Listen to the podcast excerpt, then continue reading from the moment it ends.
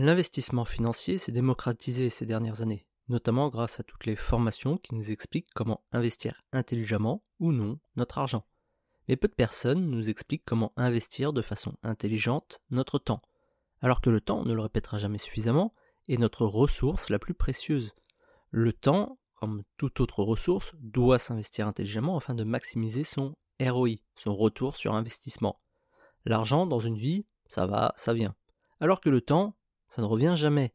Faire du sport, c'est un investissement en temps, parce que c'est l'assurance d'une vie plus longue et en meilleure santé. Lire régulièrement, c'est également un investissement à long terme. Ça augmente notre niveau de culture, ça nous maintient en bonne santé, et ça nous permet d'avoir des idées nouvelles.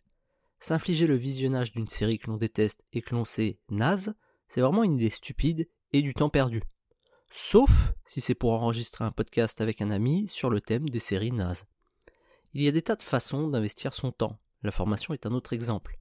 L'avantage est que tous les jours on a 24 crédits en plus pour investir. Ou en moins, ça dépend de comment on voit les choses. Finalement, investir son temps, c'est investir en soi. Alors posez-vous la question de temps en temps. Est-ce que le temps que vous consacrez à une activité est un investissement judicieux ou non? Le ROI sera-t-il positif ou négatif à long terme?